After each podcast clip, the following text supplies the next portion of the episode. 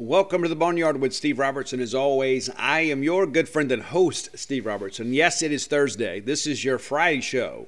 You get three shows a week. You're getting today's show early. Tomorrow is a travel day, and I just didn't see how I was going to be able to get it done tomorrow and then get down to Tulane at a decent hour. I got to get down and get checked in and uh, pick up the credentials and get settled. And of course, um, you know, then we get settled, you know, for Saturday. A big series coming up, and uh, we're going to recap uh, the weekend. I'm, I'm going to tell you some things that I've seen that uh, you know from our offensive approach that uh, you know are a little bit troubling, I guess you could say. The thing that I would point out too, and I know it's easy to be a prisoner of the moment. I get I'm guilty of that too.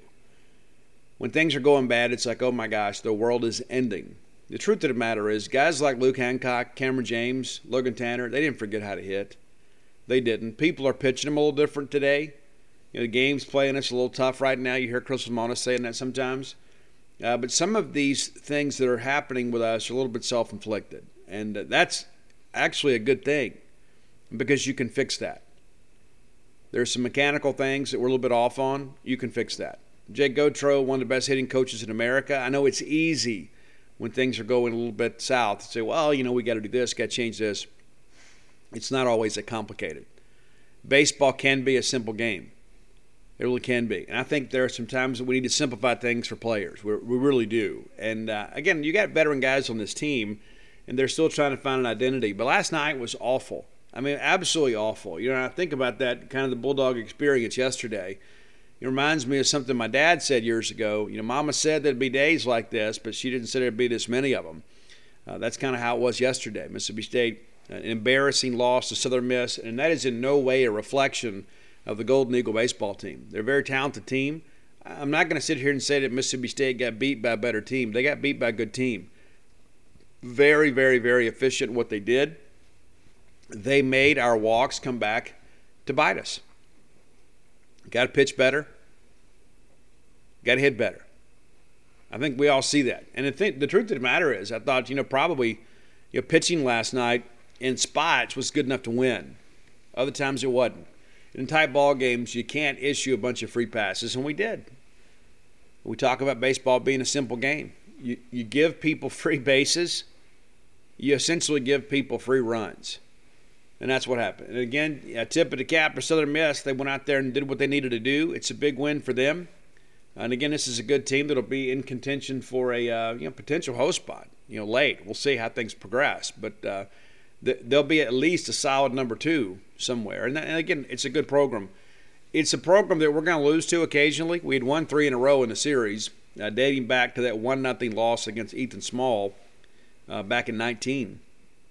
But uh, last night was not a performance that uh, you know gives anybody any confidence. But I think at the end of the day, you go back and you remember the same coaching staff that won an AFL championship are still here. That staff's still here and many of the pieces that won the NAFL championship are still in the clubhouse. They're going to get it figured out.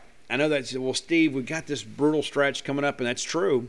This could be, in many respects, you know, a stretch that basically decides if State is a top eight national seed or not. And you say, well, you're Steve, you're, you're being silly.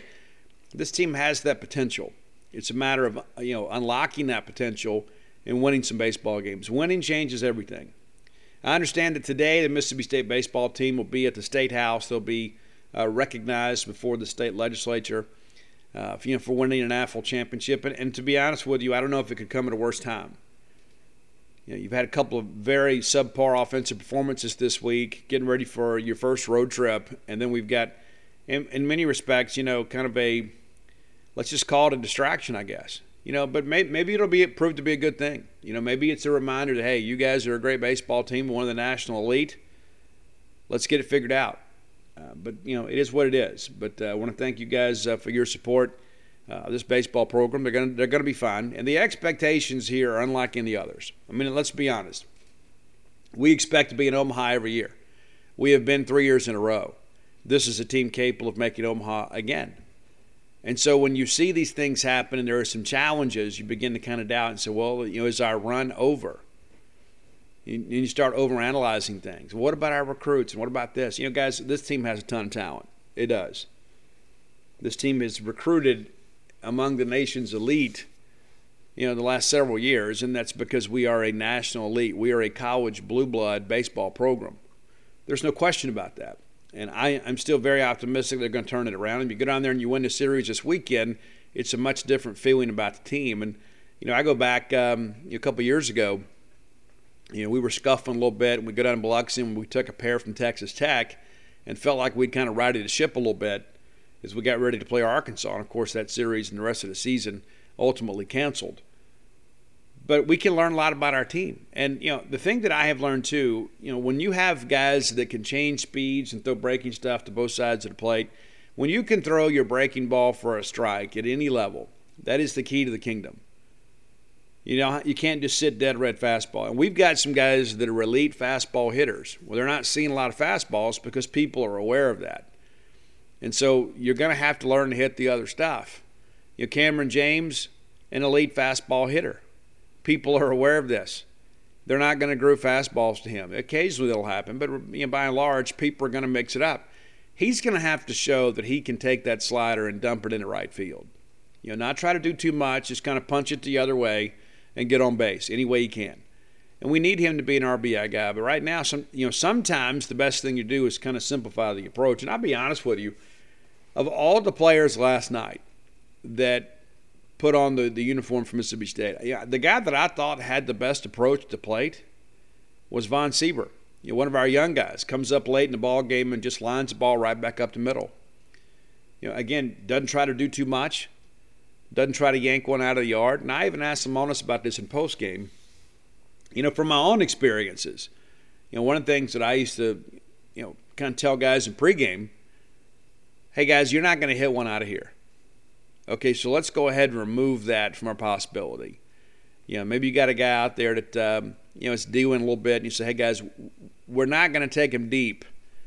You know, so let's keep our hands inside the baseball. Let's really fine tune the mechanics and kind of lock in and work the middle of the field. Let's work gap to gap here. Try to put some balls in play. Let them make some play play defense here. And I, I, think in some respects that's, that's, probably what needs to happen. You go back and look at State's approach against Kumar Rocker last year in Game Three of the NAFL Championship Final. That's exactly what we did. We didn't go out there looking to hit a bunch of tanks. We went out there to just try to hey, we're going to just line the baseball into into green grass. We're going to put pressure on him, and eventually he folded you know, we, we got some, some big hits later in that ball game to put it away, but the reality of it is we had a very, very solid approach, and Jake Gautreau will get it fixed out. He, he will. I don't have any doubt about that. I got a lot of confidence in the staff. I got a lot of confidence in this team. We're not playing well right now, and and there's no way to sugarcoat that. I mean, you all you all, you all see the box scores, but more importantly, you see some of these non-competitive at bats. It'd be one thing if they were a bunch, all a bunch of newcomers but the fact that you've got some of your veteran guys that are scuffing a little bit too, uh, you know, kind of makes you think, okay, we're just kind of playing tough right now. We'll get it fixed. You don't think Luke Hancock can hit? That, guy, that guy's a trained assassin. Luke Hancock will get it going. I have no doubt about any of that. I think those guys will get going. Logan Tanner had a couple of uh, you know, barreled up balls last night. We really didn't hit a lot of baseballs hard. And again, some of that is, uh, you know, kind of a tribute to them. It's their miss. They had, they had a great approach uh, pitching wise and really attacked our hitters. And here's the reality of that until you prove that you can punish people for changeups, a lot of breaking stuff, that's all you're going to see. Until you prove you can hit it, that's what you're going to deal with. They're not just going to wake up one morning and say, you know what, hey, State has really struggled with the changeup and the breaking stuff away. Let's go pound them inside with fastballs. It's just not going to happen. Not going to happen. We're going to break some of that stuff down in the next segment of the show. Uh, let's thank our good friends at Bulldog Burger Company, longtime sponsors of the show. I love going there to eat. I do. I, I, travel a lot, as you guys are well aware. I'm on the road a lot. One of the best things about being home is being able to go to Bulldog Burger Company. And home, it could be just about anywhere now in central or north Mississippi. You can get uh, Bulldog Burger Company, their fine cuisine. They're at Lake Harbor, I guess it's um, Lakeland Drive, excuse me, in the Ridge and Flowood area, and of course, uh, University Drive here in Star Vegas and Gloster Street there in Tupelo. Just great people doing a great job, providing a great product at a great price. Great service, great atmosphere, everything you could ask for in a dining experience.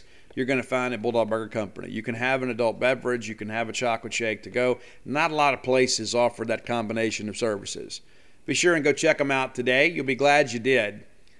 Have the pimentology add bacon that'll put a little hair on your chest. Bulldog Burger Company, the place where people go to meet. M E A T. All right. I want to thank everybody that came out at Trustmark Park. I was with the fine folks at uh, at College Corner. They were there, had a tent set up behind home plate, sold a lot of books, and uh, had a chance to meet some of you guys. And you know, we took pictures together, and um, and we were friends. And then we watched a you know a, a pretty bad baseball game for our team. So let's break the game down, and uh, we'll begin to kind of look ahead. I'm again talk about some things that I, that I've noticed. You know, the thing that I would say too, you know, I, I, and I've, I've said this multiple times. You know, the first time through the order you know, they were putting the ball in play, you know, and, and we really weren't. And when we were, it was kind of soft contact. You know, we just we just didn't put a lot of pressure on them. And you just feel like, okay, I'd rather be the team that's hitting some hard ground balls right at people the first time through the order than being the team that's struggling to make contact. And that's what you saw last night. Southern Miss, even early on, was doing a really good job putting the bat on the ball, and we were struggling to do that. We start out one, two, three. A quarter strikes out on three pitches, and I, I thought that Tanner Hall did a great job of really you know, kind of attacking Mississippi State with two strikes. There are a lot of people that they get in an advantage count. They want you to chase, so they'll throw something out of the zone. I, th- I thought Hall did a good job of throwing it just close enough to the zone to get the swing and miss. And right now, there is a ton of swing and miss in the lineup. Quarter K's on three pitches, and that's the thing you know, who is going to hit leadoff? I think it really is. It's probably not the best situation for us to have Cam lead off. I think Cam needs to be a guy that has an opportunity to hit with runners in front of him. But we've got to find a guy that can consistently get on base as a leadoff guy. I don't know who it is. Maybe it's Tanner Leggett. I don't know. But I think at this point, that's one of the, the issues that we're having is we're struggling to get people on base at the top of the order. Cam grounds out to third, actually hit the baseball pretty well. And then Luke Hancock is out at first. Uh, basically, just kind of rolled over a ground ball to first, and they tossed it a pitcher. And, and that happened multiple times, not just to Luke, but there were a lot of balls that we pulled hard on the ground, uh, basically for a routine play at first base. Uh, Montenegro singles to center field, and again, really barreled the baseball up. Ewing grounds into a double play. This is a great play by Luke Hancock. That ball was absolutely rifled towards right field. Luke makes uh, the sliding play there, gets up, uh, steps on the bag, and then throws to Tanner Leggett, who applies a tag. And while there were two outs there and you're happy to get out of that, it's pretty clear they were on Fristoe. And then there's the fly out to left field. So it's it's a it's an inning we get out without any damage. But if I'm Southern Miss, I'm feeling pretty good about myself right now. It's like you know, hey, you know, we're seeing what this kid's doing. All right, we come up in the second, and uh, LT strikes out looking. Again, you get into a two strike count, and rather than fish, he went right at us and uh, did a great job. He threw, throw a split fingered changeup and uh, had a lot of good sinking action, which is one of the reasons we, uh, we grounded the ball uh, into the ground as much as we did. Hunter Hines comes up and really, really barrels one up. One of the hardest baseballs hit all night from Mississippi State. A single back up the middle, uh, tailing away from the shortstop to the pull side. Diving effort there from him, just couldn't get there. And uh, again, I think Hunter Hines is going to be a centerpiece of this program in the years ahead. Uh, Brad Cumbest then strikes out, and here's the thing with Brad too. Uh, Brad, even in that expansive ballpark, is not going to see fastballs. He's just not. Nobody's going to make the mistake when you got a guy that big. Why groove him something in the wheelhouse and end up being on Sports Center? And so that's what when we get an SEC play, Brad Cumbest may never see a fastball. He strikes out on three pitches. And then Downs strikes out. And, and that's the thing. Aaron Downs, I think, is going to be a great player for Mississippi State. I don't really have any question about it. He had a really tough night last night. A really, really tough night last night. So here we go. We come up with a runner on, and we strike out on three pitches. And the thing, and I think this is kind of kind of indicative of what we're seeing in the lineup, is our misses are really bad you know, we, when we swing and miss, at times we are missing really bad. And this particular pitch here that Aaron Down struck out on, I don't know if he could have hit it with a garden rake. Honest to goodness. It was a, breaking ball down and away, and we swing over the top of it. And even if we make any kind of contact, the best we can hope for is it's a foul ball. And so there are a few things you look at here when we look at this lineup. You know, you got some guys that are putting the ball in play and just not barreling up, and it, and some of that is a timing issue. Sometimes we're not getting our feet, our foot down in time. Uh, sometimes you know we're we're actually getting uh, around the baseball rather than keeping our hands inside. And so what you want to do is have everything go forward.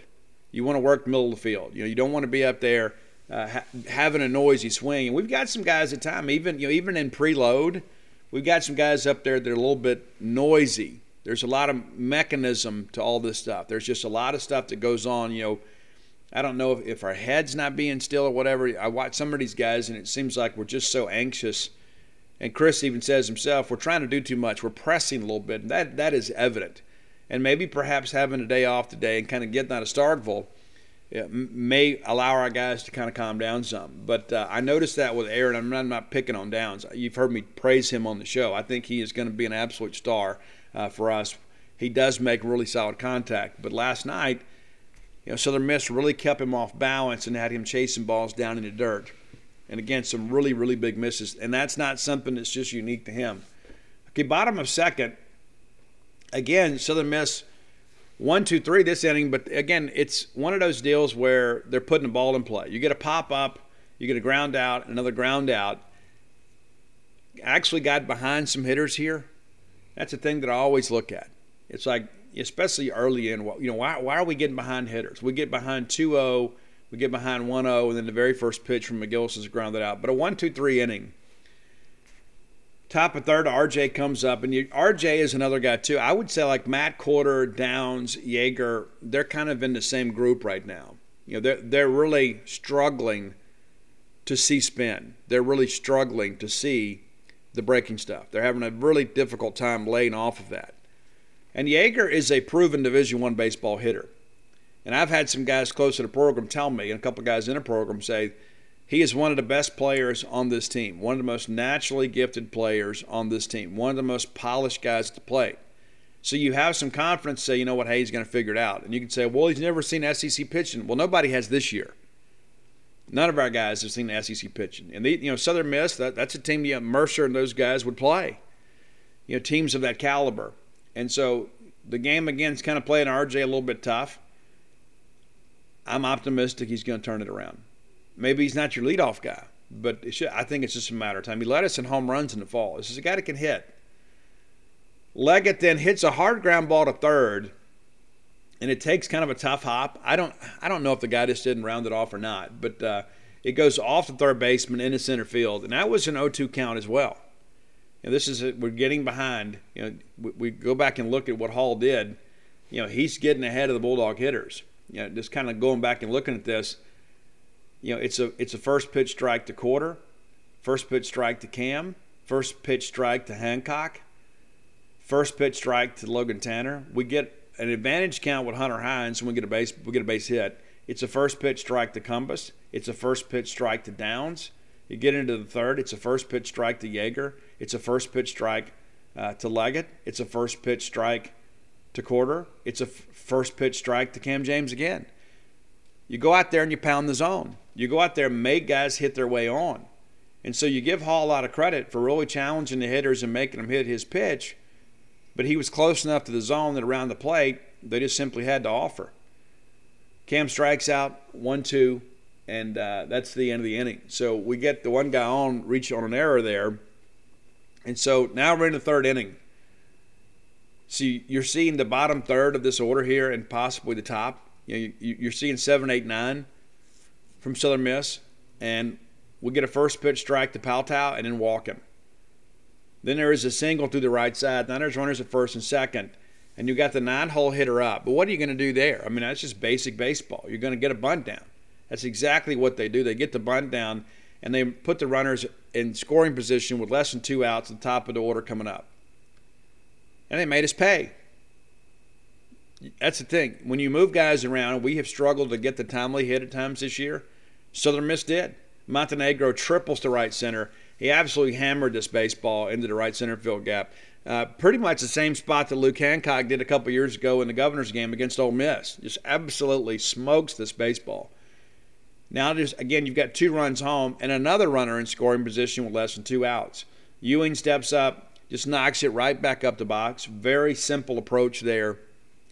Uh, really like the way this Southern Miss team competes. Now it's a 3 0 game. Fristoe bounces back, gets a couple first pitch strikes to Sargent and, and Lynch. And while those at bats uh, went a little bit deeper into the count, we get out of it down 3 nothing. And I'll be honest with you, based on how they were swinging and how we were swinging, three nothing felt like five or six. It really did. It really felt like that we were well behind in the ball game. We come up in the fourth, and once again, it's uh, it's first pitch strikes again.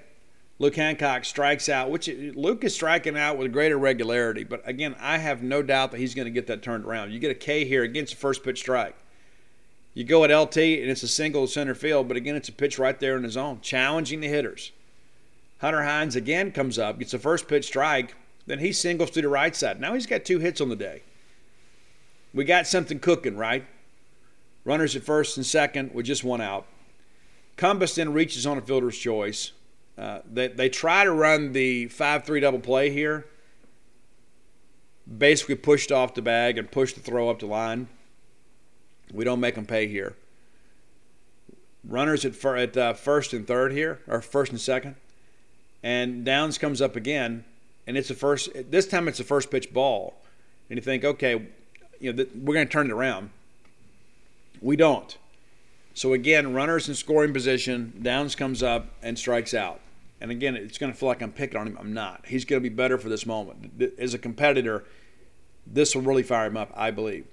Uh, bottom of four, what do we do? We come back and we walk the leadoff guy. Again, we start out 1 0 count. McGillis is then hit by the pitch. Fristoe is then gone.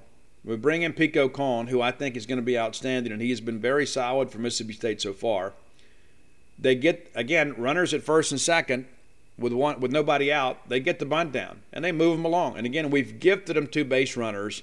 They're going to give us an out in exchange to move those guys up. They do. And then what do we do? It's a wild pitch. We gift them a run. Everything that happened in this inning, we gave them. Every every single thing. And now all of a sudden, a 3 0 ball game is a 4 0 ball game. Now you're going to have to string together some hits. We get Montenegro out looking, and uh, Dickerson lines out to center, and the inning is over. But again, it's self inflicted wounds here. The walk, the hit by pitch, the wild pitch. We gifted them the run. Top of five, we come right back in here, and again, Hall is dealing Yeager gets a 1 0 count here and then strikes out. And those swings are really wild. I mean, we're, we're missing big. It's one thing if we're foul tipping, it's one thing, you know, maybe if you're swinging through it. We're swinging way over the top, and a lot of times we're not even swinging on a level play, a plane. Which we're just kind of out there just hacking. Leggett then flies out to right field, and again, that's on an 0 1 count. Quarter also gets an 0 1 count and then strikes out swinging. And I thought, again, this is a non competitive at bat. You go back and look, we weren't anywhere close putting these balls in play. A lot of times when you have guys hitting the baseball and just not barreling it up, it's a timing issue. And maybe it's maybe you need to simplify things. Maybe, maybe some guys like to have the leg tuck, not getting their foot down fast enough. Sometimes guys, you know, they drag their hands a little bit. It takes a little while. But some of these misses are really, really big, really big. And to me, that is a pitch recognition issue. We're not recognizing the spin. And then, you know, it's one thing, you know, when a guy's throwing a split finger changeup, you don't see that maybe once a year, twice a year. But after you've seen it once, you, you hope you're a little more competitive against it a second time. We were not. We were not. It's almost like, you know, we, we talk about hunting the fastball, and that, that needs to be our mentality. But I think people kind of use that against us, too. Well, if they're hunting the fastball, we're not going to give them the fastball. And so we've got to find a way to adjust. Baseball is a game of adjustments, and not just in game or uh, over the course of a week, but over the course of the season. You got to figure it out. One, two, three inning for the Bulldogs. Bottom of five, and this is when things got away from us. you know, again, you know, Pico's been solid and, and, and finally kind of gets to him here. Uh, Montenegro grounds out to second, and then we walk Ewing. Sargent flies out to center, so now you've got a runner at first and two outs. You're thinking, okay, we can get out of this thing. You know, ground ball somewhere, and uh, you know we're back in the dugout, uh, trying to trying to carve into this lead. But we walk another. We walk Lynch, and it's a four pitch walk. There's runners at first and second. We complicate the matter with another wild pitch.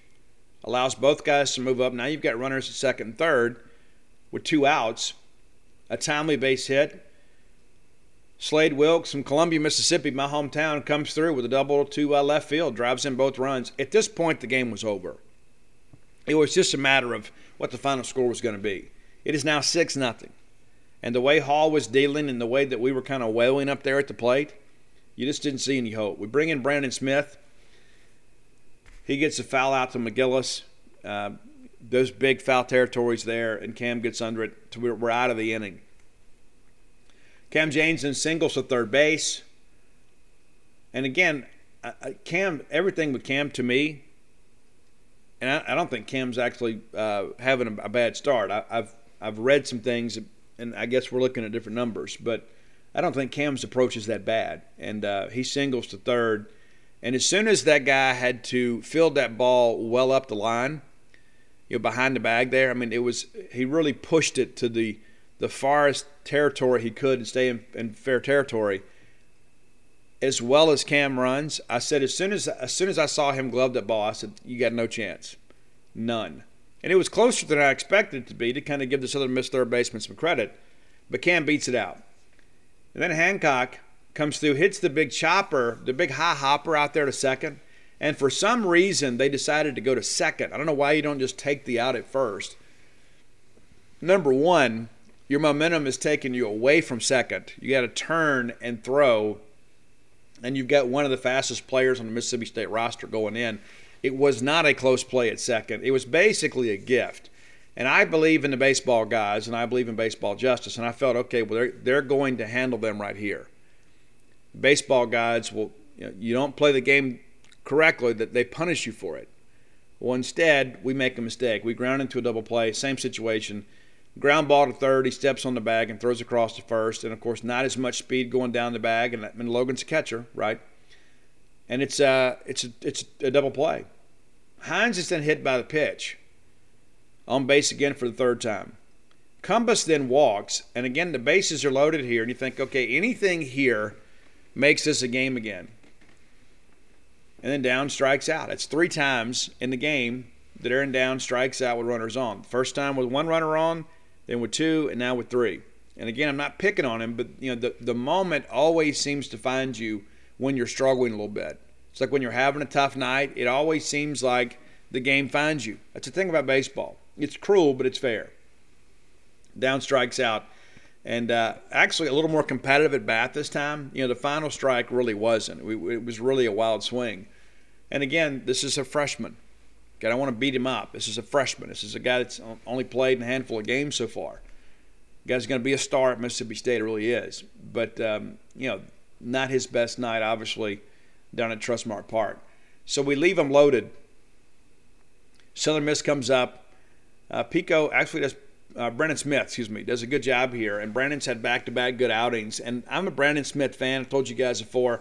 I like his approach to the game. I like his willingness to compete. I like the fact that he can go out there and basically be a ground ball machine for you. We get a foul out down the line and left. We give up a double, and this is one too where, um, you know, Montenegro. It seems like Southern Miss has always had a Montenegro. I mean, it seemed I, somebody joked on the message board last night said he should be getting his doctorate. Um, then Dickerson flies out to right, you're thinking, okay, they got a runner at third here. You know, we're a pitch away from getting out of this thing, and lo and behold, again, it's another two-out timely hit for Southern Miss. Single back up the box to score the brother, to score Rodrigo Montenegro now it's a 7 0 game. We get Ewing looking. But again, the difference in this ball game Southern Miss getting the timely base hit, Mississippi State not getting the base hit. I mean, Aaron Downs could be on the front page of the Clarion Ledger today. And again, it feels like I'm picking on him. I'm not, but it just seems like every time we had runners in scoring position, he came up and just wasn't seeing the baseball well last night. Uh, we bring in Davis Metch and let him pitch for uh, pinch hit for RJ.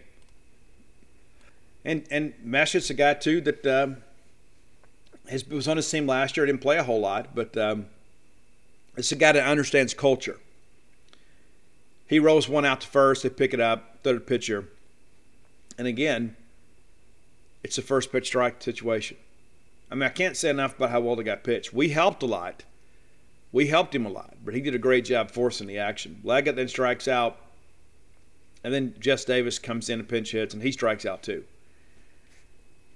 Bottom of seven, we uh, um, Mikey Tepper comes in for Brandon Smith and has a uh, one, two, three inning there. Sargent strikes out. Lynch grounds out to short. Wilks strikes out. You, you want to ask me if there there is any positive from last night? It's that. It's Mikey Tepper. Mikey Tepper having a clean inning, coming in pounding his own, coming in really competing, being the guy we need him to be. That that guy's potential closer for us. Know, we need him uh, to kind of round into form. And uh, over the weekend, he was a little bit up and down, but he had a clean inning against Southern Miss and it wasn't you know this we're talking three four five. It wasn't like he, you know he's facing seven eight nine and guys that they just kind of put in and empty the bench out. But uh, that's really the only positive that i can draw. That maybe hunter hines play from the game is that mikey tepper went out there and gave you a clean inning. And brandon smith i guess had a decent one. But the bottom line we lost the ball game in embarrassing fashion. Get on top of eight they finally pull hall bring in harper and we start seeing a little velo. And what do you know? We start putting the ball in play a little bit better Cam James barrels one up, but it's really a line out to center. Hancock then walks.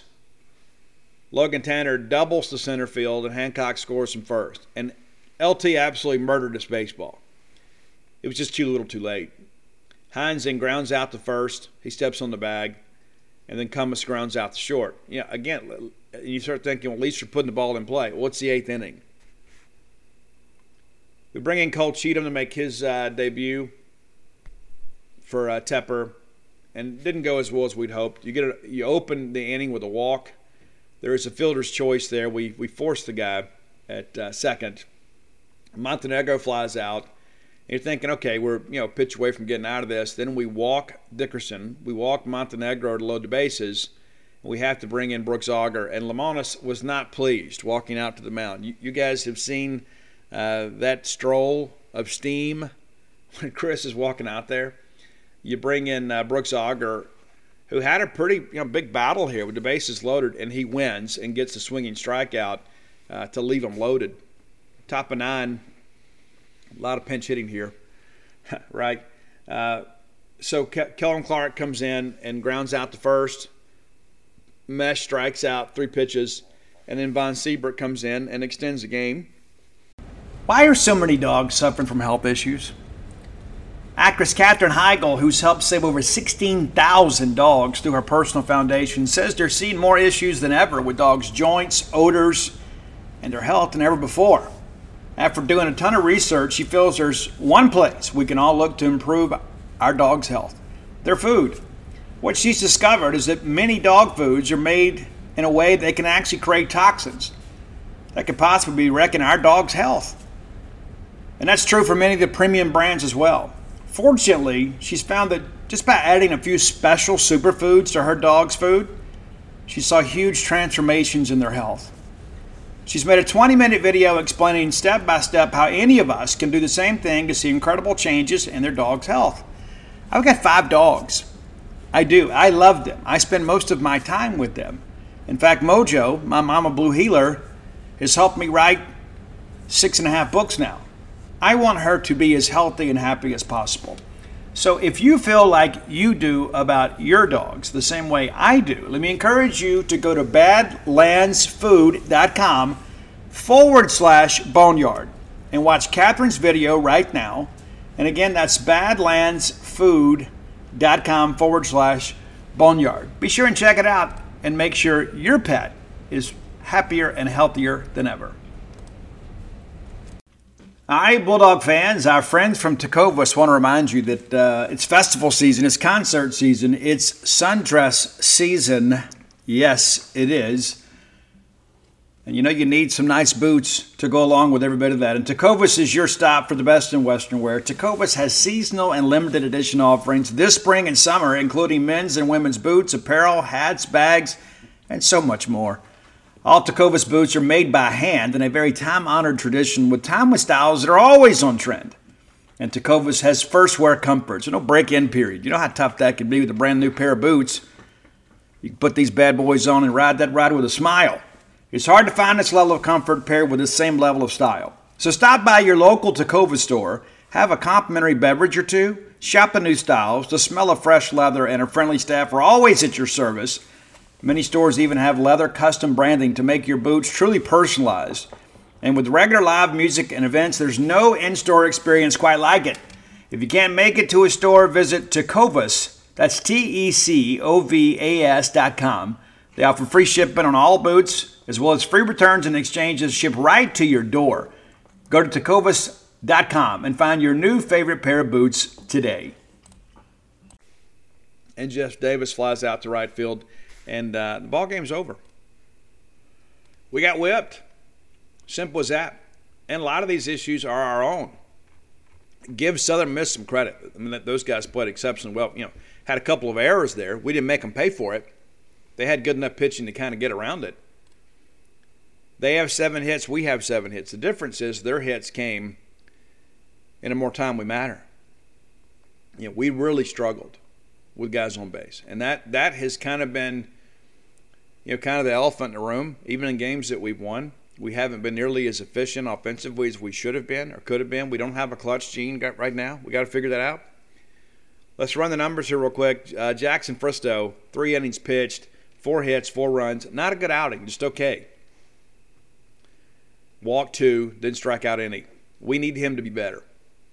Pico Kohn goes one and two thirds of an inning, one hit, two runs, two walks. Got to clean that up the two wild pitches, that's got to get better too. And again, with a freshman, you expect there to be some up and down.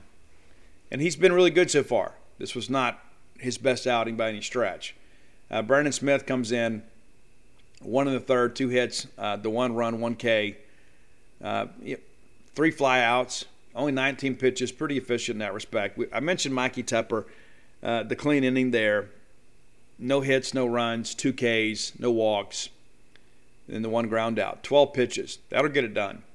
Uh, Cole Cheatham, just two thirds of an inning, walk three. That won't work. And he'll be better for it. I mean, he's a left hander. We're going to need him to match up a little bit. And Brooks Auger comes in and, and retires the only batter that he sees uh, via K. Tanner Hall had the longest outing of his career for Southern Miss and struck out 13 hitters and walked one. The longest outing for a Southern Miss starter of the season we had something to do with that. He was on his game, but some of that was us. We got to have a better approach to play. We absolutely have to have a better approach to play. We're going to talk about uh, Tulane a little bit later in the show, but uh, that's kind of where we are today. And again, you know, I'm, I'm not going to sit here and say that I'm optimistic that we're going to be a top eight national seed. I, I think this team has too much talent to continue struggling. They will figure it out. And it's like Oh, there's got to be something wrong. Guys, what, what, what could it be? What, what do you think it is? You, you think all of a sudden you're going to find out that um, think there's some cancer in the locker room? That's not true. All of a sudden the coaches have forgot how to coach? That's not true either. It's just baseball sometimes. Sometimes the game plays you tough. You know, sometimes you go out there and you play hard and do the best you can, and the ball doesn't drop for you. You know, sometimes you run into a pitcher and, and we listen, we've had a couple guys this week that have really kept us off off balance, and that's what we're going to see. People are going to continue to mix and match and change speeds against us. It stinks. It does. But that's the game. This isn't football where you go out and physically dominate people. There's a lot of thinking. And the thing that I go back to about the thinking, sometimes I think some of our guys are thinking too much at the plate. I think you got to simplify things and say, hey, listen, I want you to go up there and you take every pitch until it gets to be two strikes until you get the pitch you're looking for. Until you get a pitch you can elevate. Until you get a ball away. I want you to go up there, work right side, whatever. Have an approach. We can't have the see ball, hit ball mentality. And when you got guys up there processing a lot of information, you get wild swings. There's an old saying in hitting that a full mind leads to an empty bat. And that's the truth. You complicate things. Okay, look for this and look for that and this count here. You know, no. It's just like Brad Cumbest. You know, I, I, I've said all along. You know, when he came up, you know, if I'm if I'm coaching Brad Cumbest, I'm gonna say, Brad, I don't want you swinging at a breaking ball until there's two strikes. I want you to sit there and work the count and work the count until you get a fastball, and then when you get it, don't miss it.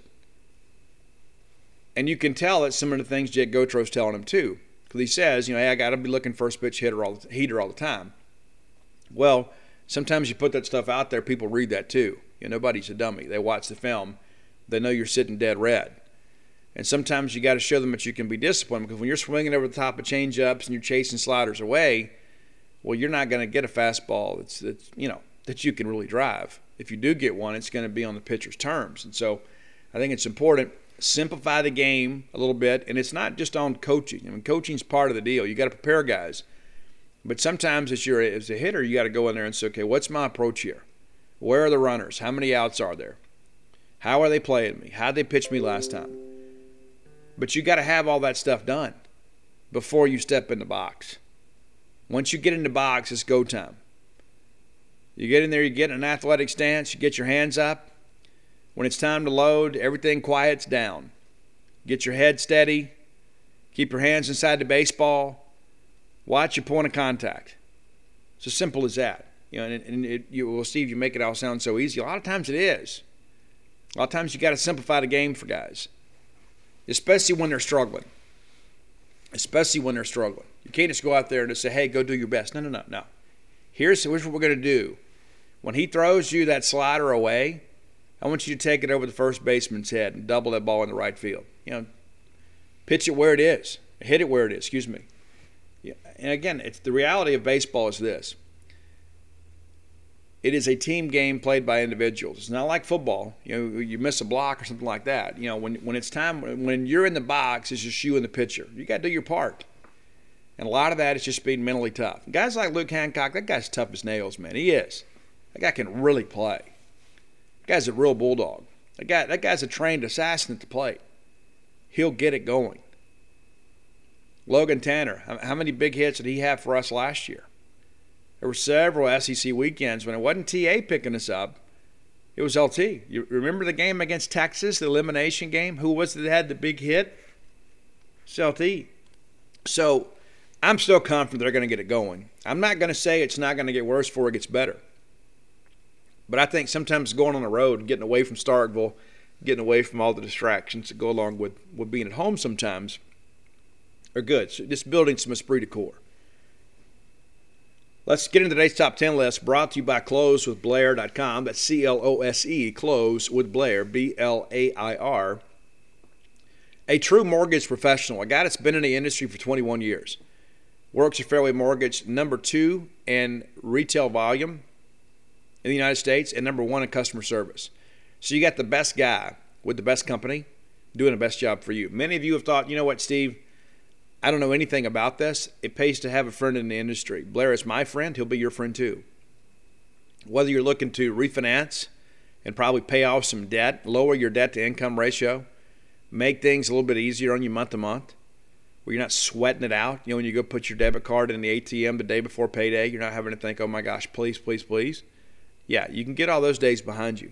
Or maybe you're looking to buy a home for the first time. Maybe you're looking to uh, start a new life for yourself. Maybe you want to get a second home.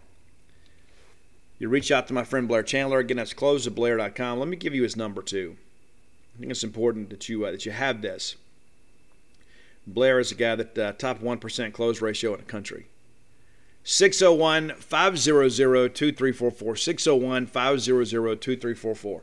And you say, Steve, I don't know that I could ever get approved. And you know what? You may be right. You may, be, you may maybe you can't get approved. But if there is anybody that can get you approved, it's going to be Blair Chandler. So if you're an atypical borrower, maybe you're kind of non-conforming to you know current mortgage underwriting guidelines, Blair's a guy that can get creative. He can help give you a plan. Have the best guy working for you. CloseBlair.com. All right, closeblair.com is uh, our sponsor for the top 10 list. And uh, today's top 10 list is uh, an 80s icon in many respects. a guy that went solo. And some people are going to say, well, Steve, you tweeted out a GIF of Eazy-E. It's NWA. No, it's not. It's the police. The anti NWA, I guess. You know, the police.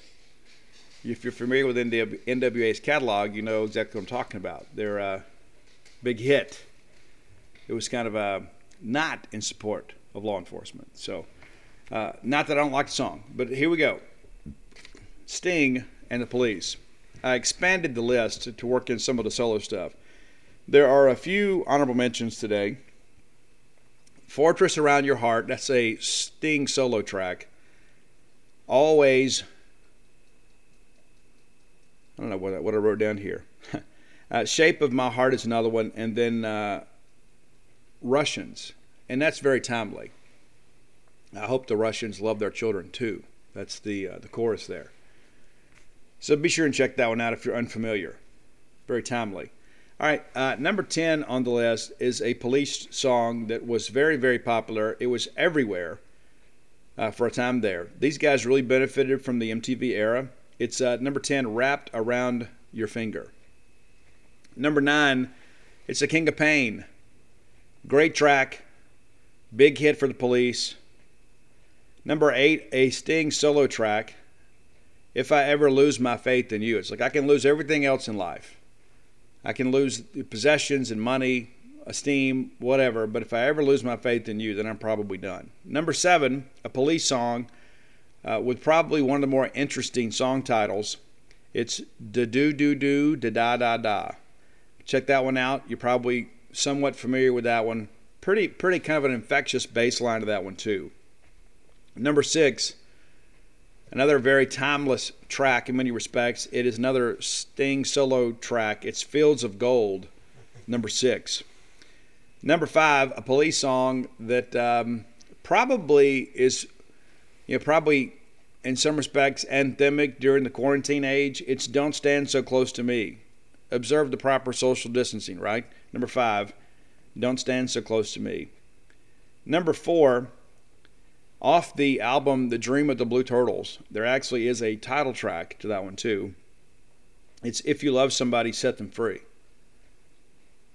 Firm believer in that. I, I don't I don't want anybody to be with me that feels that some sense of obligation. Don't do me any favors. If you love me, let me be me. I'll let you be you. Number three, it's message in a bottle. And the guitar on this is actually very, very technical you know, Police were not just a pop band. You know, they were a band that was very accomplished musicians, and I think this is very indicative of their talent level. The message in a bottle. If you uh, played, uh, I guess it was Rock Band, they had this on there as well. Number two, a great song about a great girl. It's every little thing she does is magic. Everything she does just turns me on. Even though my life was filled with sadness, you know that everything she does is magic. It's it's a great great track. Be sure to check that one out. And then number one, I don't know that uh, there was a video at the time that got played as much as this one, but it's every breath you take. And the song is almost kind of stalkerish. You know, it's like every move you make, I'll be watching you. You know, it's not meant to be that way, but it kind of comes off that way. Some people have kind of raised that point. But every breath you take, that's a police track number one on the top 10 list today of Sting slash police songs. Be sure and check those out. An incredible songwriter with an incredible voice, a guy in many respects that um, shook things up when he went solo. A lot of people wondered what was next. You know, Synchronicity is a great album. If you're unfamiliar with the catalog, maybe you could put that one on from start to finish. I think you'll be pleased with that one. A lot of hits on that album.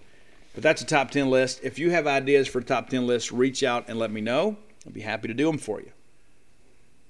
We didn't do the uh, prime shrimp player of the game in the first half of the show. We're going to do it in the next segment as we talk about some basketball stuff because, to be quite honest with you, I didn't feel that we had a prime shrimp player of the game in baseball. Just didn't. That's the reality of it. And uh, be sure and check in with Prime Shrimp. Go to primeshrimp.com. Use promo code Boneyard. We'll uh, talk about them a little bit more uh, in the next segment. Uh, let's start with our friends at uh, Campus Bookmart. Campus Bookmart, I'll be by there later today. I was informed that they are just about out of signed books. uh, never fear. I'm going to go by there and get that handled today before I head back to Jackson on way to New Orleans uh, to cover the Tulane baseball series this weekend. Uh, Campus Bookmart, a great place to shop, a great place to visit. When you're in town, go by and see Standing Man, Miss Kathy Brown, the lovely, talented Susie. They'll take care of you. They'll treat you like family because in their minds you are family. It's the big maroon family. The latest in maroon and white merchandise always available at campusbookmart.net. And by being a, lo- loyal Boneyard listener, if I can get it out, uh, we'll give you a phrase that pays. That is BSR, which stands for Beautiful Steve Robertson.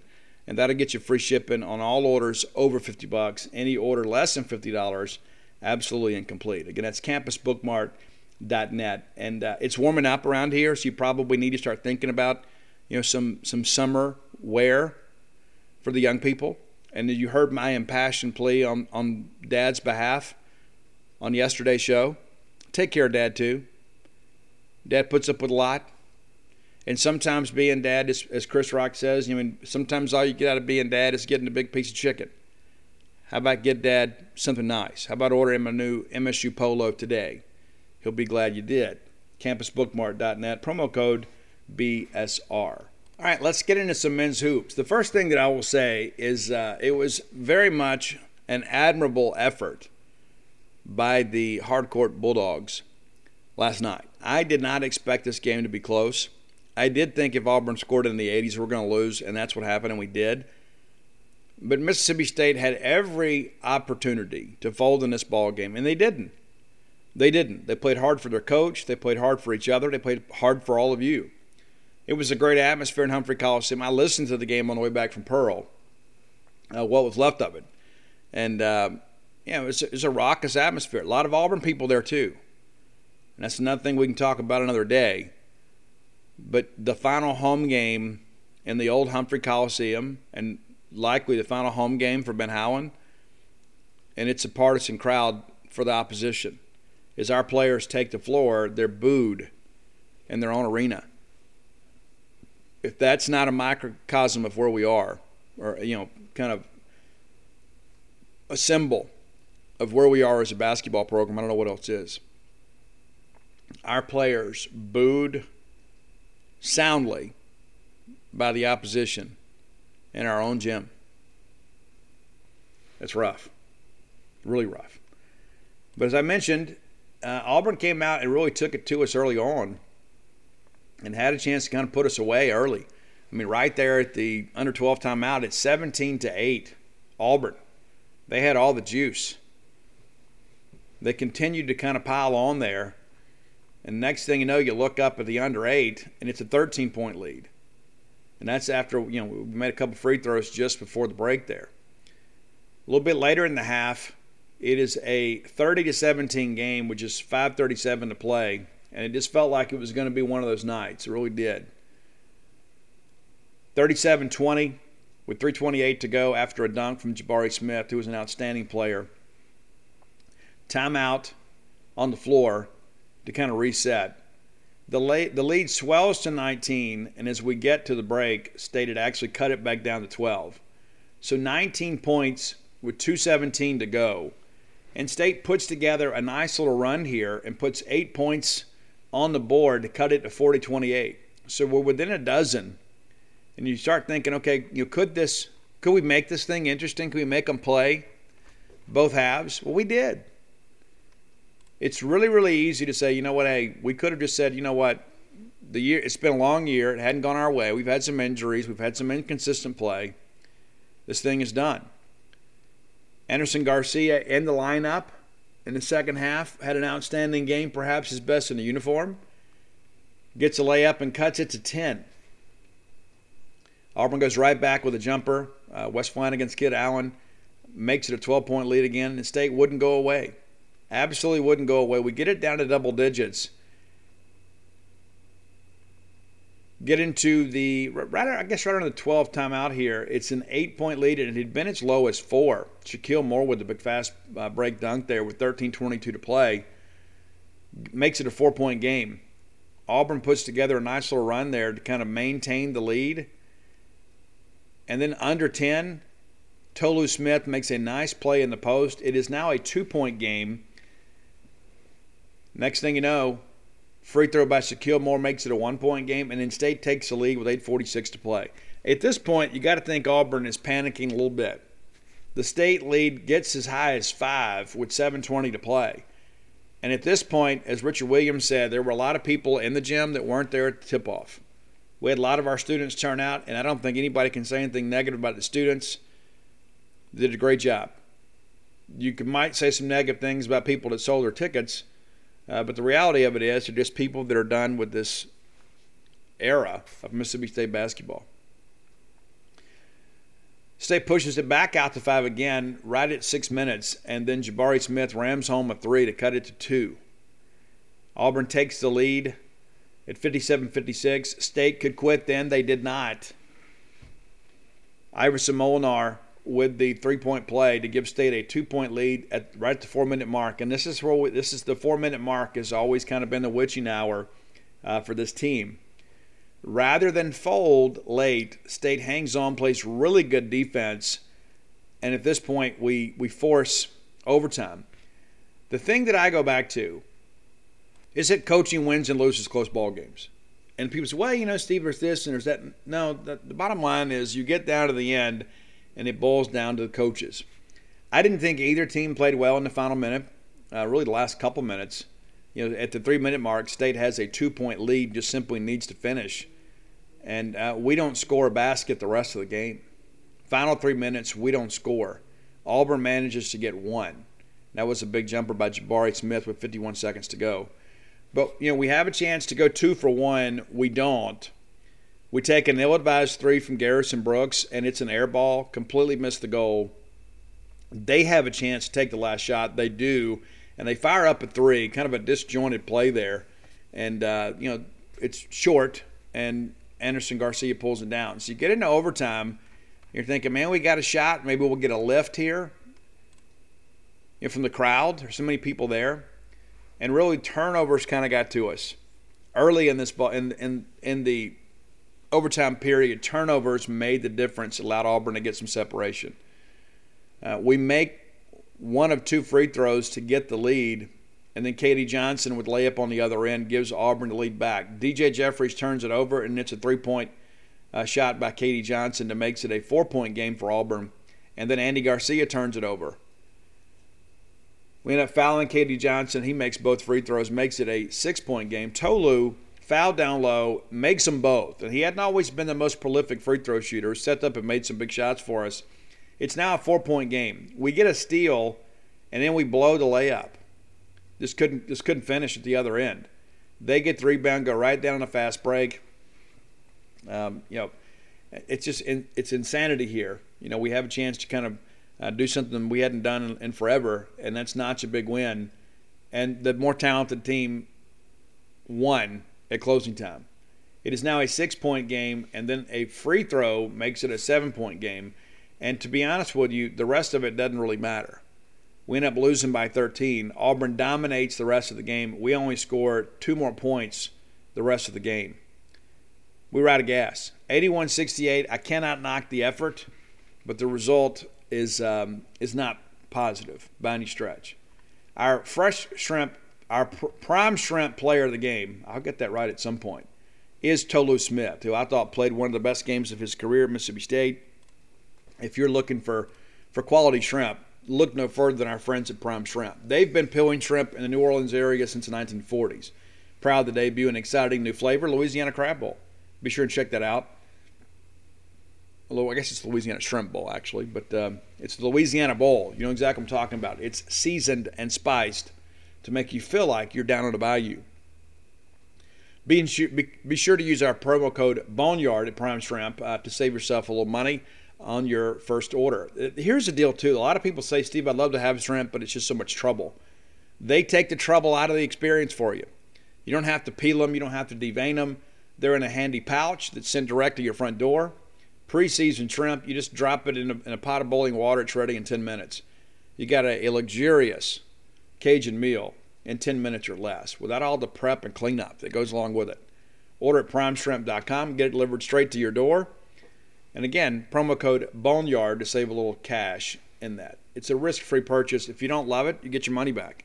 How many places let you do that? You can try the food, and if you don't like it, they'll give you your money back. Doesn't work that way in life. But Tolu Smith, your prime shrimp player of the game. Uh, Tolu, 39 minutes of action, 9 of 16 from the floor, 4 of 5 from the line, pulled down 12 rebounds, had a couple of assists, 4 turnovers, a pair of blocks, and 2 steals, 22 points. So a double double for him. Iverson Molinar played all 40 minutes, did not have a good game. And he said, Well, Steve, you scored 14 points. And he did. But at some crucial moments in the ball game, I thought the moment proved to be a little bit big for him. Five of 19 from the floor. Missed all three of his three point attempts. And that's kind of par for the course for the team. We're 0 of 13 again. Think Robbie Falk dug up the stat. It's 1 for 33 in the last three games. And somebody responded. And I laughed when I read it. And I guess it's funny because it's true. It's like, hey, if you told me they were 1 for 33 from half court, I might believe that. You think, hey, if they're shooting from half court, sure they'll make one every once in a while. We, we can't throw it in the ocean from three. And again, they say, well, Steve, you know, well, you know, who recruited the team? You know, if we just had one consistent perimeter shooter, just imagine what this team could be with Winsome Frazier. Right? If you just had somebody that could keep the defense honest and Iverson could drive and dish it out and consistently get a basket from beyond the arc, you're not even sweating this thing out. I mean, it's like, I mean, it's over. You know, my point is, we wouldn't have been on the bubble. We couldn't go out and recruit a shooter. We can't shoot the basketball. And I don't know if you know that's a basic tenet of basketball. James Naismith, when he put the game together, you got to you got to pitch it. You got to throw it in the basket. We, we struggle to do that. Iverson, of course, that really big uh, 10 second violation. Uh, when he had the technical foul, I mean, he lost his composure in that ball game. Garrison Brooks uh, played really hard. You know, had that ill-advised three, but uh, 36 minutes of action for him, four of six from the line, eight rebounds, nearly a double-double for him, 10 points. And Garrison Brooks is a guy too that was considered by many to be the best player in the ACC. I don't know what has changed with him. We've had some good games with him though. as to be fair. You know, tonight, you know, was a good game too. He played really hard. Uh, we didn't get the result we wanted, but uh, I can't knock the effort. DJ Jeffries, 35 minutes, three of seven from the floor, uh, just six points for him. DJ Jeffries has not been what we needed him to be this year. Uh, just hadn't been. Maybe that's the offensive system we're trying to run. Maybe DJ just hadn't developed chemistry with the team. Really only had the one big game from him. He has been a solid role player for us, but I don't think he has lived up to the expectations many of us had, and maybe those were unfair. Uh, Shakeel Moore, 23 minutes of action, six points for him, 0 of 6 from beyond the arc just two of eight from the field. Andy Garcia, 29 minutes, 13 rebounds, and eight points. Uh, that's a guy right there that has always provided some great energy and really played uh, with some real intensity. Cam Matthews, again, not doing a lot to fill the box score, doing a great job defensively, doing the grunt work out there. You need a guy like him. Played 13 minutes, uh, just one of two from the floor, pulled down three rebounds. But again, on the defensive end, he is a guy that really makes life difficult on our opponents uh, Javian Davis, another transfer, four minutes, uh, no points. Derek Mountain, four minutes. Derek Fountain, excuse me, four minutes, no points. And Cam Carter, two minutes, no points. Uh, so when you look at the bench scoring, you know a lot of it came from from Andy Garcia. But uh, you know where State really, I thought, as bad as it was on the perimeter, you know, State really dominated on the glass, 50 to 32. If I told you before the ball game you're going to be plus 18 against Auburn in the rebound, you think you'd won the game. Well, we didn't. We absolutely didn't. We turned the ball over way too much. Uh, 20 was it 20 25 points for Auburn off turnovers. We turned it over 20 times ourselves. Just not a good stretch by any. And in order to beat a team like Auburn, they are a very very good team, very good team. Uh, you can't make the mistakes that we made. And again, I, I commend our crowd for turning out. I commend the players for their effort. We just didn't execute enough. And so here's the thing, too, and this this may come across a little bit um, terse, shall we say? But I think the problem that you start running into when you consistently have these type of endings, I think a problem you keep running into is you're just not very good. We're not a bad basketball team. We're just not a, a really good team we're good enough to beat many of the teams that we should, but a really good team, a tournament team, uh, finds a way to close this game out, uh, d- despite the level of competition. You're at home, uh, biggest crowd of the year. Uh, you have a chance to, to, to keep your, your faint hopes alive and then you can't close the deal. Auburn held it just 21 points in the second half. They scored 20 in overtime. State puts 33 points in the basket in the second half, and then only seven in overtime, and that proved to be the difference in the ball game. In the end, the more talented team usually wins. And again, we have some talent. I believe this team is was was capable of making the tournament. We didn't make the tournament. You say, well, Steve, we could still win the SEC tournament. You know, yeah, theoretically. This team, with its lack of depth, is just not good enough to put together, you know, three or four good days of basketball. I just I don't see it. I know you all feel the same way. I, I would love to be able to come back here, you know, uh, a week from now and say, hey, Mississippi State's getting ready to play for the SEC tournament championship. I, I just, you know, what what have we seen this year to give you any evidence to suggest that that's a real possibility? It's not. It's absolutely not. So State now 17 and 13 and 8 and 9 in the league, and they will go on the road and play an A&M team that won in Tuscaloosa last night. And so A&M is basically in the position that we were once in, you know, needing a couple more wins to legitimize themselves as a tournament team. They had a really good start and then really, really faltered in the middle part of the season. But they have found some things as of late, and so you know we'll get ready to go play those guys on Saturday you know, you say, yeah, you like to win the game. You know, State's won one road game all year, and that was by two against the worst team in the league. And so you're not optimistic. And listening to Ben Howland's comments last night, he mentioned, you know, how A&M is very unorthodox. They're going to pressure us a lot. Uh, they're going to force our guards to get rid of the basketball. You know, so does the matchup favor us? No, it doesn't. And we're going to be on the road. I think when you look at this team and you start thinking 17 and 14 and 8 and 10 in the league, where do you go from here? Well, you, you go get another coach. You know, and everybody talked about beginning of the year. We said, hey, we got to make the tournament in order for Ben Howland to stay. I think that, that that was the consensus opinion. That wasn't just the insider opinion. I think everybody, even the casual fans of Mississippi State basketball, said, "Hey, we got to make tournament. We got to make tournament." And not just because it's been a while, but because you had the talent to do it. We had a really good run in the transfer portal you know, Ben Howland and the staff did a great job going out and identifying some players. We were just a shooter away from really being a significant team. And that's the thing, too. That's what makes it so frustrating is that we are capable of playing with Auburn and Kentucky in stretches. But we're one shooter away from being able to finish those games. Because what happens is, you know, everybody knows when Iverson Molinar drives, you don't have to respect the kick out because Mississippi State – if memory serves me correct, has the fewest three point attempts in the conference. And then when we do shoot it, we can't make it. So nobody's going to respect that shot. So everybody's going to you know peel off the shooter and uh, try to double Iverson or force him to go left. And again, I'm, I'm not going to sit here and say a lot of negative things about Iverson Molinar. He has been an absolute warrior for us. Last night they kind of got to him a little bit, but that's the outlier. This guy's been a very steady performer for us. The thing that I go back to when I look at this team, and maybe you see it differently than me, and that's okay. I'll love you just the same. And you can say, well, you know, Steve, we've had some injuries, and we have. We have. But has Rocket Watts been better for Mississippi State than he was in Michigan State? Was he has he been better? Is Iverson Molinar better this year than last year? I think you could probably make that case. I think a lot of that too is because he had to shoulder more of the load with DJ moving on. Is Javian Davis better? I would say no.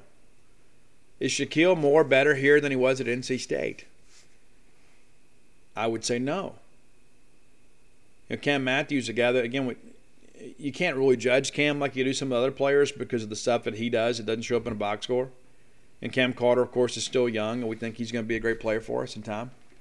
Is Garrison Brooks better than he was at North Carolina? Absolutely not. Is Andy Garcia gotten better? Yeah, he has. Is DJ Jeffries better at Mississippi State than he was at Memphis? I would say no. Derek Fountain has regressed this year. Is Tolu Smith better than he was at Western Kentucky? Yeah, I would say so. You know, but by and large, you look and you, you, you don't see a lot of guys getting better. You just don't see them getting better. And so it's like a lot of these guys are going to be gone next year. So we, you know, we're going to be playing NCAA transfer portal roulette again. And you, that's when you start thinking to yourself, okay, well, are we ever going to have some stability in college basketball at Mississippi State? Know, I, I think if you're going to go out and renovate the arena and you're going to expect people to come, you got to give them a better brand of basketball. And what we've seen the last seven years has just been subpar. And that's not to say that it's been awful. It hadn't been. It hasn't been awful. It just hasn't been up to expectation. That's one thing. I worked for a guy years ago, and he said something that is very profound that stayed with me my entire life. It was one time I, you know, trying to make excuses for myself, you know, and, and I was like, "Well, I'm doing the best I can." And he goes, "Well, you know, maybe the best you can isn't good enough. I don't need you to do what the best you can. I need you to do what the expectation is." Well, so that I had to kind of I figured out that I had a better best. You know, here I was thinking I'm about to do the best I can, go through the day, and everything will be okay. But I, I was challenged. Okay, so the expectation is you got to hit these numbers. Well, I started hitting them. You know, and to give Joe Moorhead a little bit of credit, even though the Joe experience here was was not as pleasant as we'd like for it to be, Joe always said nobody rises to low, low expectations. When you tell people what you expect of them, then that's where we are. You got to be able to hit the expectation. Doesn't matter how nice you are. Doesn't matter how hard you work. Doesn't matter how much people like you. The expectation is to make the NCAA tournament. Are you going to make it every year? Absolutely not. But to go one time in seven years, it's unacceptable. And then the one time you win, you get upset by Liberty, it's unacceptable. And there are a lot of people out there that are kind of uh, mid major college basketball hipsters. Well, there's this and there's that. No, no. This is the gig. You know, it's kind of like, you know, it, kind of to use a baseball uh, analogy as well. You know, it's like there are times well, we, we ran into a really good arm. Well, you know what? That really good arm ran into a good team too. So let's not excuse our own deficiencies by saying, you know, the guy was just better than us. If that's the case, if that if that's the excuse that we're willing to accept for ourselves, we're never going to win. We're never going to achieve what we expect to as an athletic uh, program or department if we just say, well, they're doing their best. No. These are the expectations. If you don't meet the expectations, we have to make a change. And I, I just expect better from Mississippi State. And maybe I'm in the minority. Maybe I am. I, I read some things sometimes, like on social media and the Facebook groups, and even sometimes when I'm on the message boards. And I, I think, you know, may, maybe my expectations are too high. But I'm not going to let them go. You know, and that's the thing, too. You know, I can expect as much as I want. I got to deal with whatever we get. But the reality of it is, is I believe Mississippi State can compete. I believe Mississippi State can win. I don't think we have to settle for being an NIT team and at times an NIT bubble team. I just don't think that's the case. And it'd be one thing, you know, it's like, hey, you know, we, we're NIT for a couple years and then we get the payoff by going to the big dance, maybe that third year. I just think it's unacceptable to go seven years and not have an NCAA tournament win, and we're the only team in the conference that can say that. Where else would that be acceptable? And say, well, you know, well, Steve, I really like this guy or that guy or this lady, or it doesn't matter how much you like them. You know, this isn't dinner on the grounds, you know, at the Macedonia Baptist Church. It doesn't matter how well you get along. We're not friends. You're here to do a job. And if you don't do it, you got to go. I mean, it's unacceptable. And you can say, well, you know, they're doing the best they can. Well, you're, maybe your best isn't good enough. That's a reality of life. It happens for all of us. You know, if you want to be elite, you want you want to pack the hump, you can't keep doing the same thing you've been doing. I mean, think about that for a second. The final home game of the Ben Howland era, there may have been more Auburn fans than there were Mississippi State fans. Let that sink in for a second. We're bringing in a top five opponent. We still have a chance. A slim chance, but we still have a chance to make a tournament. Let's say if you beat Auburn and you beat A&M, and all of a sudden you put together a win or two in the tournament, that's a lot of ifs, I know. But you're bringing in, you know, the, arguably the best player in college basketball, and then they outpace us in our own gym.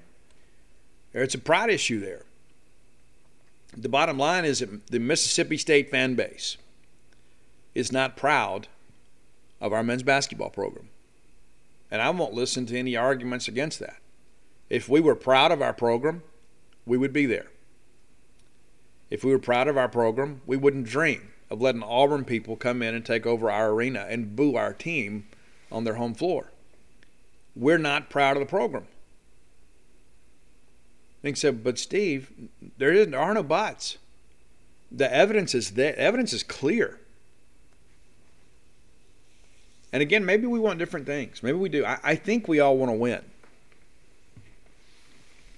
Yeah, and there are sometimes too, you know, and maybe this is from my background in recovery, and I'll share this with you. And it took me a long time to understand this concept. One of the things they preach in recovery is principles before personalities. No matter how much I like somebody, you know, if they're not providing some type of, uh, you know, benefit to my life or whatever, if I'm not getting something out of the relationship of a positive nature, I got to think about that. It's like, okay, well, I really like this person, but they're stealing from me. And you make excuses for them because you like them, and really it's it's an inferiority complex. It's like, well, I don't think I can do any better. I got to put up with this to keep this person in my life. And so it's a principles for personalities deal. You know, there are times too, like when I was in retail management, you know, you manage salespeople. I had some people that were fantastic people that were awful salespeople. Well, you know, I, I, you know, again, I, am not trying to fund the Glee Club. You know, I've got people a, ahead of me that are supervising me that say, "Hey, these are the sales numbers we expect you to hit."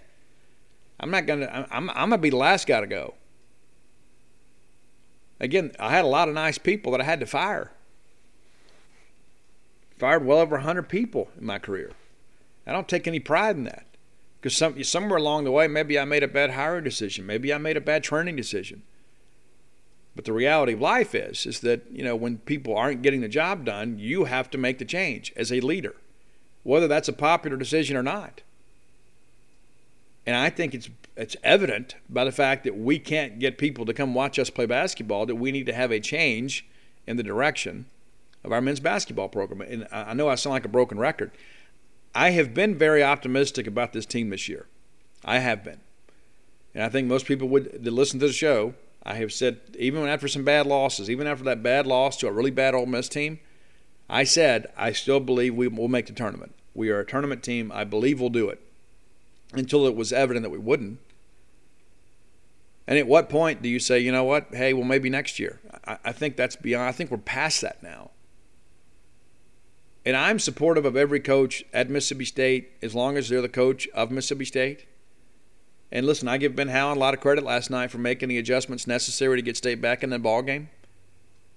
You know, defensively, our effort was outstanding. That's kind of his pedigree. He's a defensive-minded coach.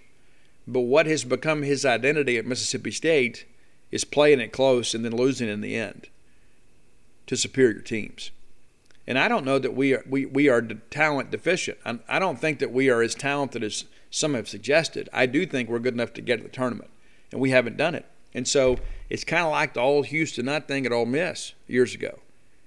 It becomes this um, this monster of sort. When everybody talks about how much talent you have, true or untrue, when that's the perception is that you're a very talented team, and you don't win, there's only one explanation and it's coaching. And so you go out and you recruit these guys, and you know who knew, you know, way back in December, that we weren't going to have a, at least one consistent shooter from outside. I mean, what we've done down the stretch is abysmal, and we all see it. But uh, you know, we're not going to belabor the point. I, I do believe we are at the end, and I think that uh, that we'll find out you know some official news sooner rather than later you know, I don't think this is something that drags on. I, I think I think the search for the coach is well underway. As you guys that subscribe to Gene's page know, Paul Jones uh, you know, keeping up with that really close, and I'll throw in some asides every now and again. But the reality of it is, is that um, you know there comes a time in life you got to make difficult decisions. I don't think this decision is very difficult.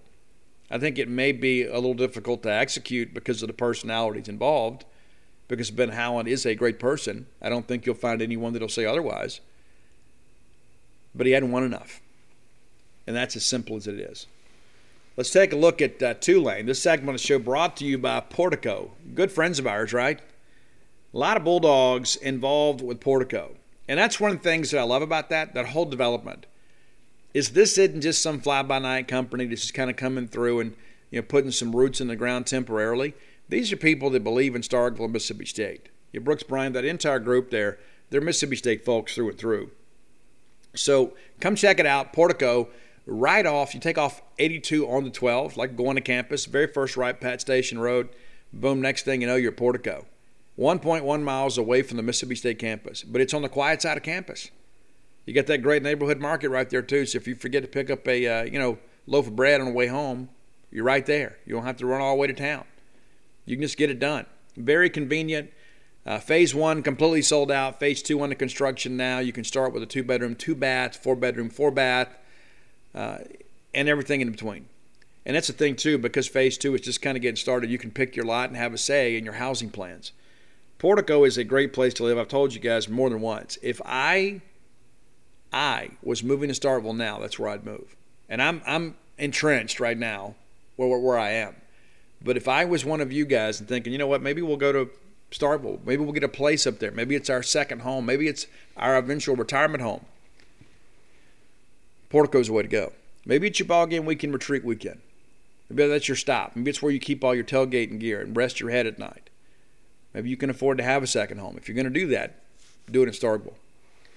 Make Portico your next move. And before we do that, let me give you Brooks's phone number. I would be remiss if I didn't do that. And if nothing else, maybe you can call and uh, talk to him and just kind of learn a little bit more about your options while you're making some decisions. 601 416 8075. Again, 601 416 8075. Again, that's Portico. Make it your next move.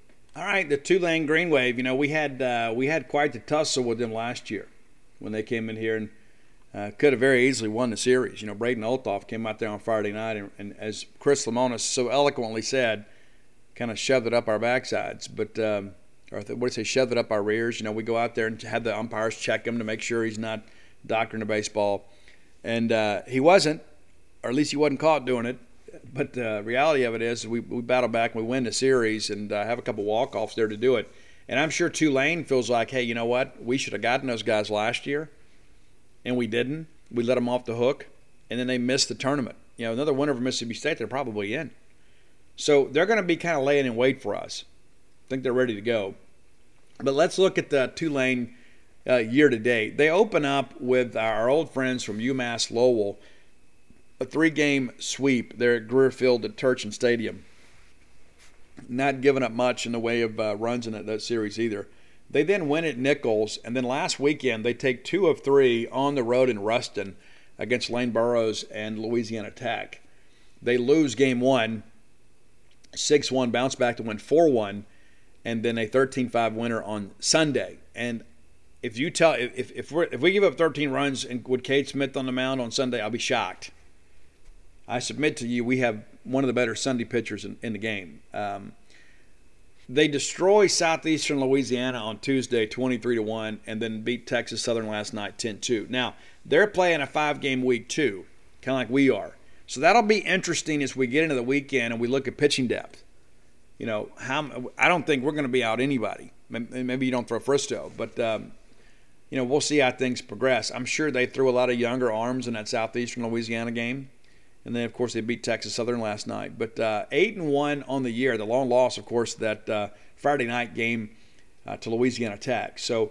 Uh, where do things go from here? Well, we'll see. And this will be uh, an ESPN Plus game. You will be able to watch that. There was some rumors last night that the Southern Miss game was going to be streamed. That was incorrect. I don't know how that got out there. It was wrong, according to Southern Miss officials. It did not come from them. Uh, but this is a huge, huge series uh, for us could be a confidence maker for us or could have us going back to the drawing board. Let's take a quick look here at uh, who is kind of getting it done for the, the Greenies down at the plate. Ethan Groff is a guy we played against last year. He's uh, started all eight games for them. Uh, leads a team at this point uh, in, in, many statistical categories. Um, looking at their numbers here, it's um, 448. 448 uh, for him. That's getting it done. Five doubles, a triple, and a dinger. Not a lot of power in this lineup. You know, just five home runs on the year. It's early, though. Uh, Simon Baumgardt, another guy that we saw last year, hitting 429, uh, and has kind of been a part-time starter for them. He's played in all eight games, started just two. Uh, he's a guy too that uh, doesn't have a ton of at bats under his belt, seven, so he's mainly a pinch hitter. He has walked a lot though, which is interesting. Seven at bats, and he has five walks, three hits. That'll get it done, right? Uh, Luis Aviles is a guy too that we, we know pretty well too, 345. A guy that's getting it done as well. Uh, is a bit of a threat to strike out too, though. Has eight Ks on the year.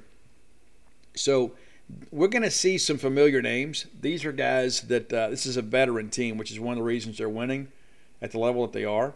And granted, the, the competition outside Louisiana Tech has not been stellar. They haven't necessarily played a difficult schedule, uh, but they'll be focused and ready to go. Now, kind of looking at these numbers here on the pitching side of things, Dylan Carmouche, you know our friend Dylan Carmouche, played at Mississippi State. He transferred down there. He has been outstanding for them. 2 0 record, a 0.69 ERA. Two appearances, two starts. One of those a complete game. 13 innings pitched, allowed just eight hits and one run. 11 Ks against two strikeouts.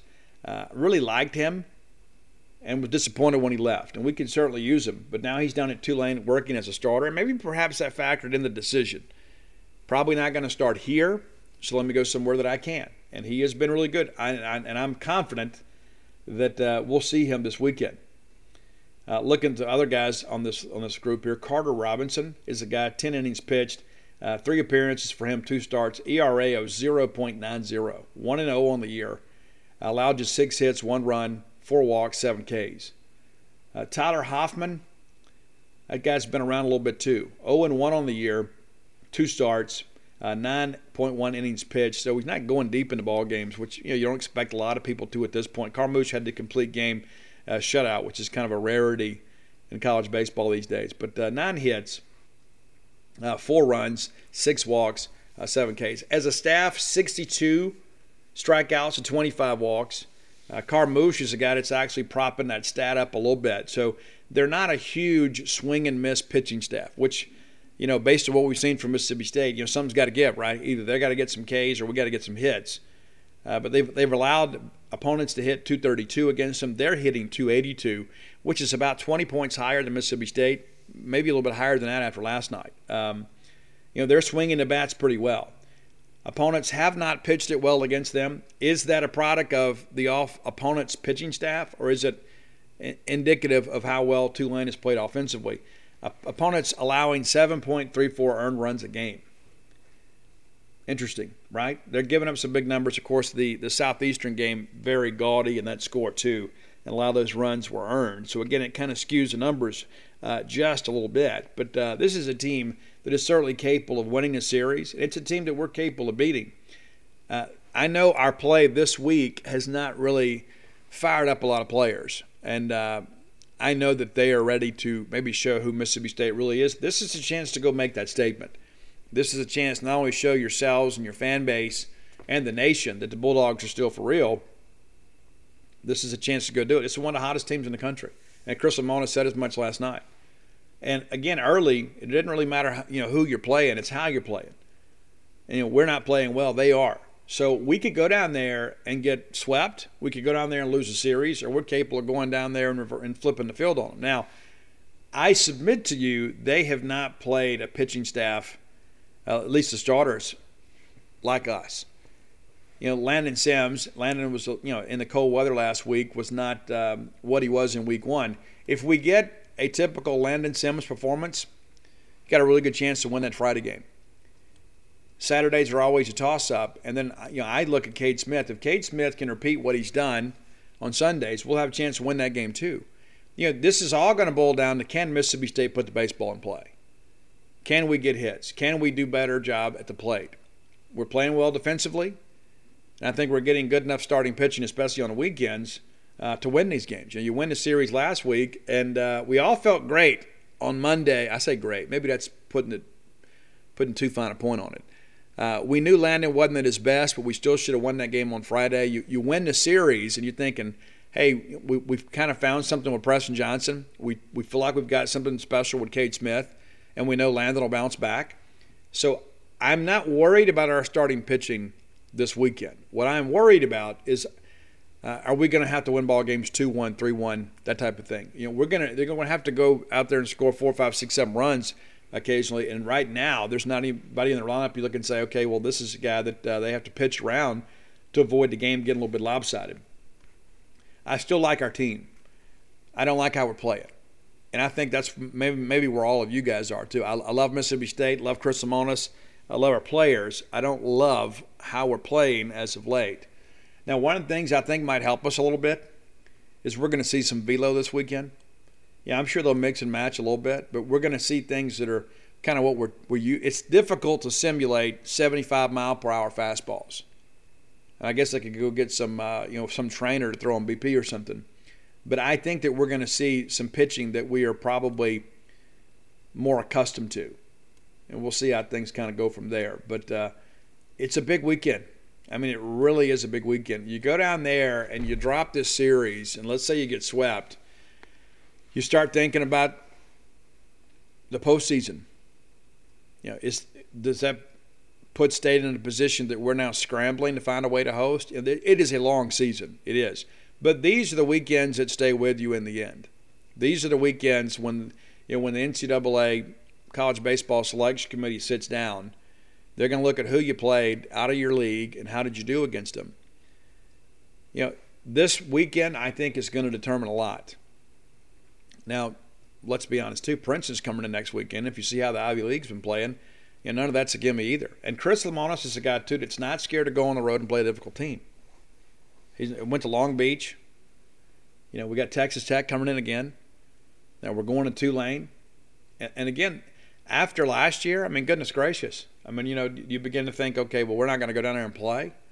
You know, of course, I'm sure that was a home and home agreed on to begin with, but uh, it was a very contentious series, and it's one that I'm sure the Tulane people were lamenting later in the year, thinking, you know what, we we had a chance to make this thing happen a year ago, and we didn't. We will get their best effort, and I say that all the time. We're going to get everybody's best effort, but I suspect that Tulane will have a little more gusto than maybe some of our other opponents. They finished 31 and 24 last year. You know, I'm looking at these numbers. You know, going back to last year, looking at some of these uh, games that we played. You know, we scored six in the ninth in the Saturday game to win. It was five to three in the ninth, Tulane,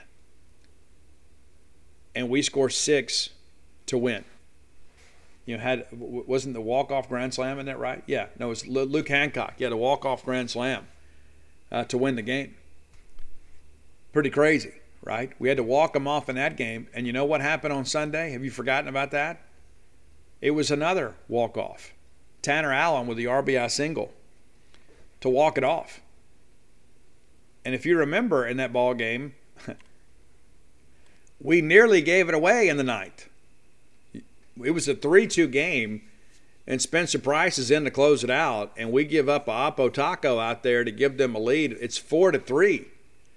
And then we come back and score two in the ninth. And so we did what it took to win those games. But none of those games that you would you look back in hindsight and say, yeah, Mississippi State clearly looked like the national champions against Tulane. And I'm sure their staff is telling them exactly the same thing: is hey, you guys had the, NAF, the eventual national champs on the ropes last year and just couldn't finish. And so I'm sure they're telling them it's about execution. You know, our folks will say, well, you know what? We did what winning teams do. They find a way to win late, and we did. So both things can be true. But I, I do expect a very hostile environment down there. You know, I, I don't know what they're what they're getting. Let's let's look real quick here before we get out of here. Let's just kind of look and see what kind of crowds they're getting. I know many of you will be there too. Uh, they haven't played the one weekend series at home. Let's go back and look at what uh, opening day was a 6:30 start. So they should have had an opportunity to get some good. Uh, 1,409 fans. Not a lot of big numbers. Let's look at Saturday. That was 11 nothing ball game. Uh, 1382. So it's not going to be like going to Baum, right? Or uh, you know even going to, to Ole Miss, but uh, you know we'll have some fans there. Um, but you know the temperature of this ball game is going to be rather rather interesting. I don't think there's any question.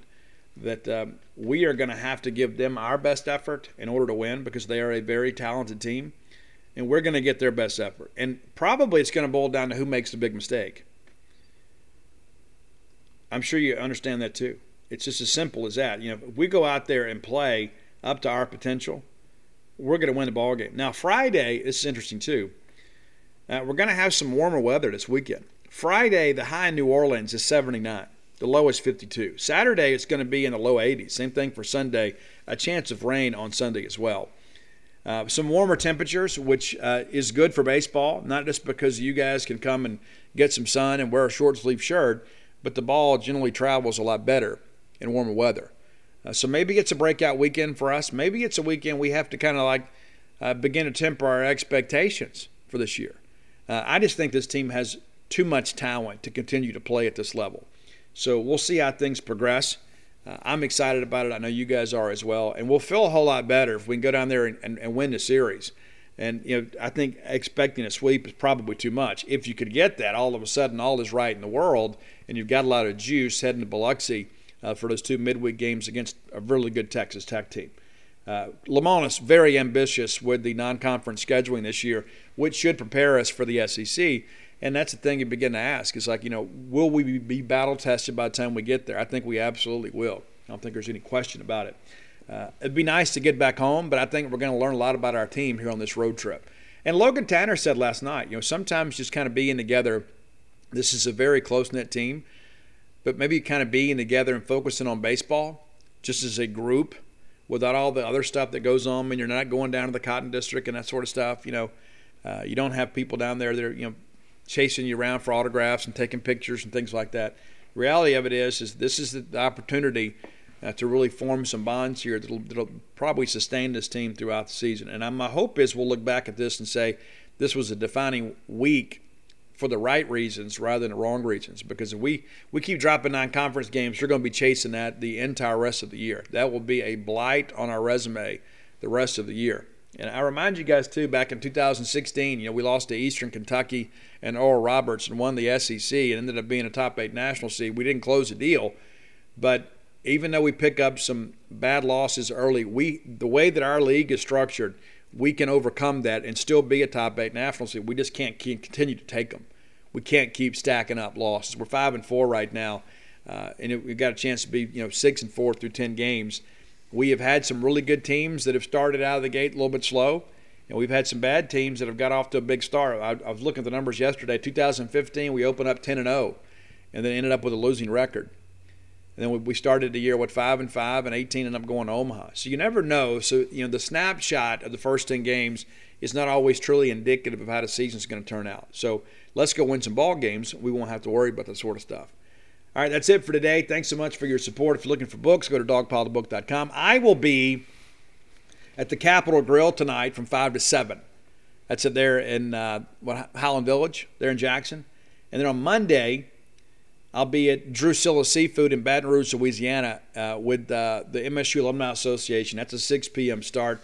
Uh, be sure and check in with Michael or your local alumni reps. But this evening, five to seven in Jackson. I'll stay there and then uh, make the trek down to New Orleans tomorrow. Spend the weekend, and we'll see you fine folks there in Baton Rouge on Monday. I will bring the gear with me so we can record the show uh, Sunday evening or a Monday morning, whatever's going on. Probably do it Monday morning.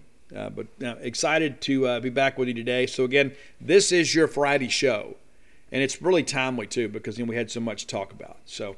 That's going to do it for today. Until next time, let's all live our lives in a way we make more friends than enemies, and people can see a difference in the way we live.